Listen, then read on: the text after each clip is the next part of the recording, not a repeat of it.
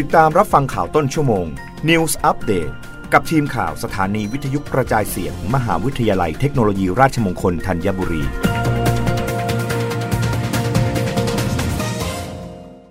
รับฟังข่าวต้นชั่วโมงโดยทีมข่าววิทยุราชมงคลธัญบุรีค่ะ มหาวิทยาลัยเทคโนโลยีราชมงคลพระนคร รับโล่สถานศึกษาอัตราการชำระหนี้กยศดีที่สุดผู้ช่วยศาสตราจารย์ศรัทธาแข่งเพนแข ผู้ช่วยอธิการบดีฝ่ายกิจการนักศึกษา มหาวิทยาลัยเทคโนโลยี ราชมงคลพระนคร เป็นผู้แทนมหาวิทยาลัย เข้ารับโล่ประกาศกิติคุณ แก่สถานศึกษาระดับอุดมศึกษา ที่มีอัตราการชำระหนี้กองทุนเงินให้กู้ยืมเพื่อการศึกษาหรือกยศดีที่สุด 25 อันดับแรกของประเทศ โดยมีนายกฤษดาจีนะวิจารณะปลัดกระทรวงการคลัง และประธานกรรมการกยศ เป็นผู้มอบโล่ประกาศกิติคุณ ให้แก่สถานศึกษาดังกล่าว พร้อมรับชมปาฐกถาพิเศษ โดยนายชวนหลีกภัย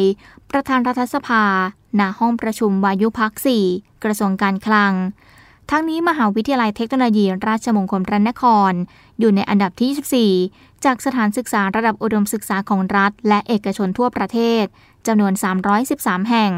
โดยการมอบโล่ประกาศกิติคุณให้แก่สถานศึกษาในครั้งนี้ มีวัตถุประสงค์เพื่อยกย่องเชิดชูเกียรติ และสร้างขวัญกำลังใจให้แก่สถานศึกษา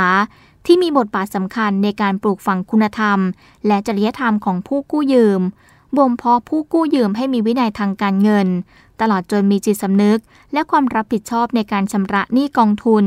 ส่งผลให้กองทุนได้รับชำระเงินคืนกลับมาหมุนเวียนเพียงพอ ในการส่งต่อโอกาสทางการศึกษาให้แก่นักเรียนนักศึกษาต่อไป นันทนาสีมา สื่อสารองค์การราชมงคลพระนคร รายงาน รัฐมนตรีว่าการกระทรวงเกษตรและสหกรณ์สั่งการกรมส่งเสริมการเกษตร เร่งช่วยเหลือเกษตรกรประสบภัยภาคใต้ดรเฉลิมชัยศรีอ่อน รัฐมนตรีว่าการกระทรวงเกษตรและสหกรณ์กล่าวว่าตามที่มีฝนฟ้าขนองและมีฝนตกหนักบางแห่งในพื้นที่ภาคใต้ทำให้เกิดอุทกภัยหลายพื้นที่ ซึ่งอาจส่งผลกระทบต่อพื้นที่การเกษตร และวิถีชีวิตของเกษตรกร กระทรวงเกษตรและสหกรณ์มีความห่วงใยเกษตรกรในพื้นที่ดังกล่าว จึงได้สั่งการให้กรมส่งเสริมการเกษตร เร่งดำเนินการลงพื้นที่ไปบูรณาการ ให้ความช่วยเหลือที่จำเป็นแก่เกษตรกรในเบื้องต้นแล้ว เพื่อช่วยเหลือบรรเทาความเดือดร้อนของเกษตรกร และเตรียมการสำรวจความเสียหายทันทีหลังน้ำลด เพื่อให้ความช่วยเหลือตามระเบียบของทางราชการต่อไป